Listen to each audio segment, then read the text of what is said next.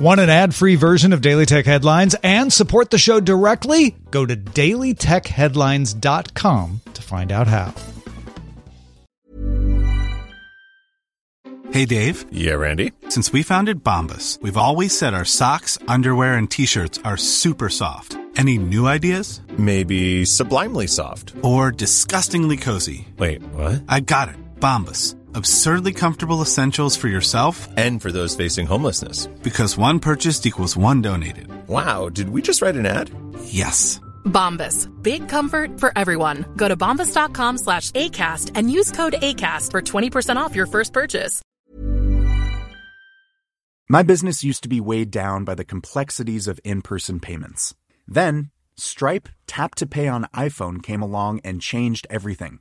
With Stripe, I streamline my payment process effortlessly. No more juggling different methods. Just a simple tap on my iPhone, and transactions are complete. What's truly remarkable is how Stripe caters to all my customers' preferences. Whether they're using cards, Apple Pay, or other digital wallets, Stripe ensures a smooth checkout experience every time. Setting up Stripe was a breeze, taking just minutes to get up and running. From local markets to global retailers, Stripe helped me expand my reach and grow my business with ease.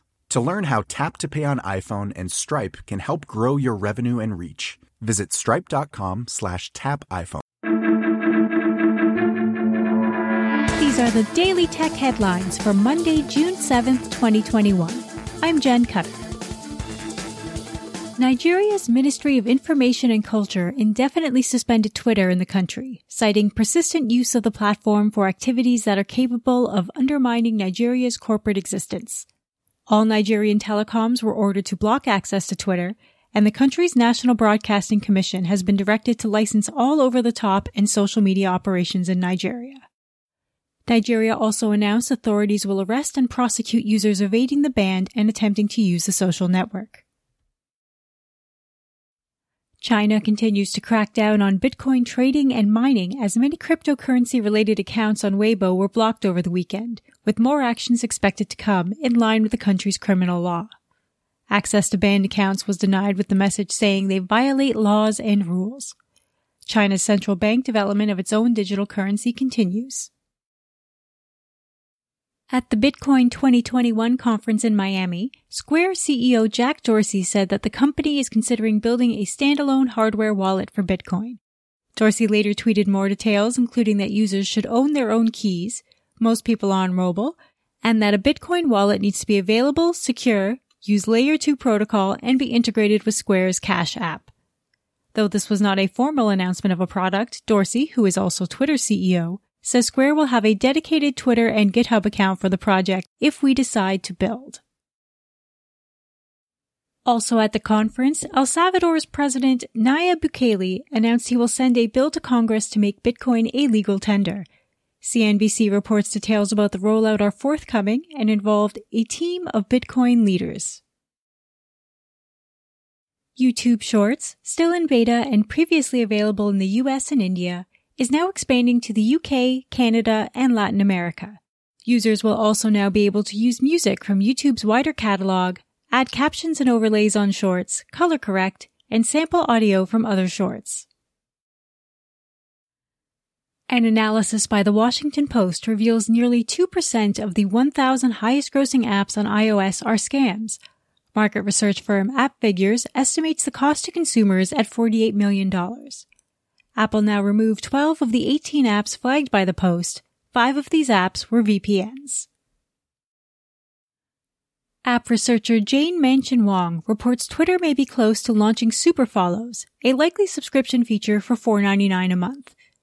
Super Follow application requirements are expected to be limited to Twitter users with at least 10,000 followers, who tweeted at least 25 times in the past 30 days, and are over 18 years old. Google, Microsoft, Apple, and Mozilla have launched the Web Extensions Community Group aimed at standardizing browser extensions, enhancing both security and performance. The stated goals include making extension creation easier for developers by specifying a consistent model and common core of functionality, APIs, and permissions, as well as outline an architecture that improves performance and is even more secure and resistant to abuse. Singapore based Flex, the world's third biggest chip manufacturer, expects chip shortages to continue. Flex's chief procurement and supply chain officer Lynn Torrel says with such strong demand, the expectation is mid to late 2022 depending on the commodity. Some are expecting into 2023.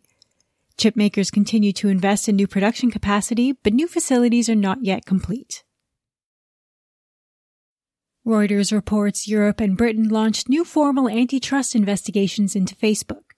The European Commission will investigate whether Facebook violated EU competition law to unfairly manage its marketplace classifieds, while the UK Competition and Markets Authority will also examine Facebook dating.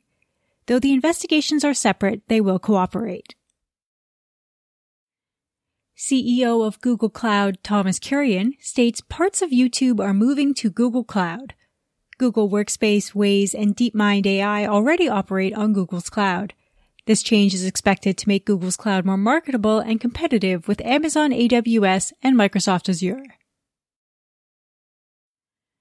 Jeff Bezos, stepping down as Amazon CEO on July 5th, has announced he will join the first crewed spaceflight from his rocket company Blue Origin, with a launch scheduled for July 20th.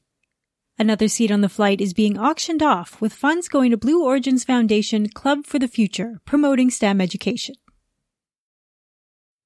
Atari announced the VCS console in 2017 and successfully crowdfunded it with 11,000 backers in 2018. Now the company says the console will be available at retail as of June 15th with a base Onyx system for $299 or a black walnut all-in bundle including a wireless classic joystick for $399. The system runs on a dual-core Ryzen 1606G embedded APU with 8GB of upgradable RAM able to run Linux or Windows, and with an included vault containing 100 retro Atari 2600 and arcade games. For more discussion on the tech news of the day, subscribe to the Daily Tech News Show at dailytechnewsshow.com, where you can also find the show notes and links to every headline. Please remember to rate and review Daily Tech Headlines on your podcast service of choice. From everyone here at Daily Tech Headlines, thanks for listening.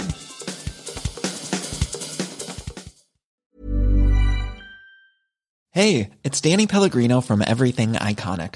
Ready to upgrade your style game without blowing your budget?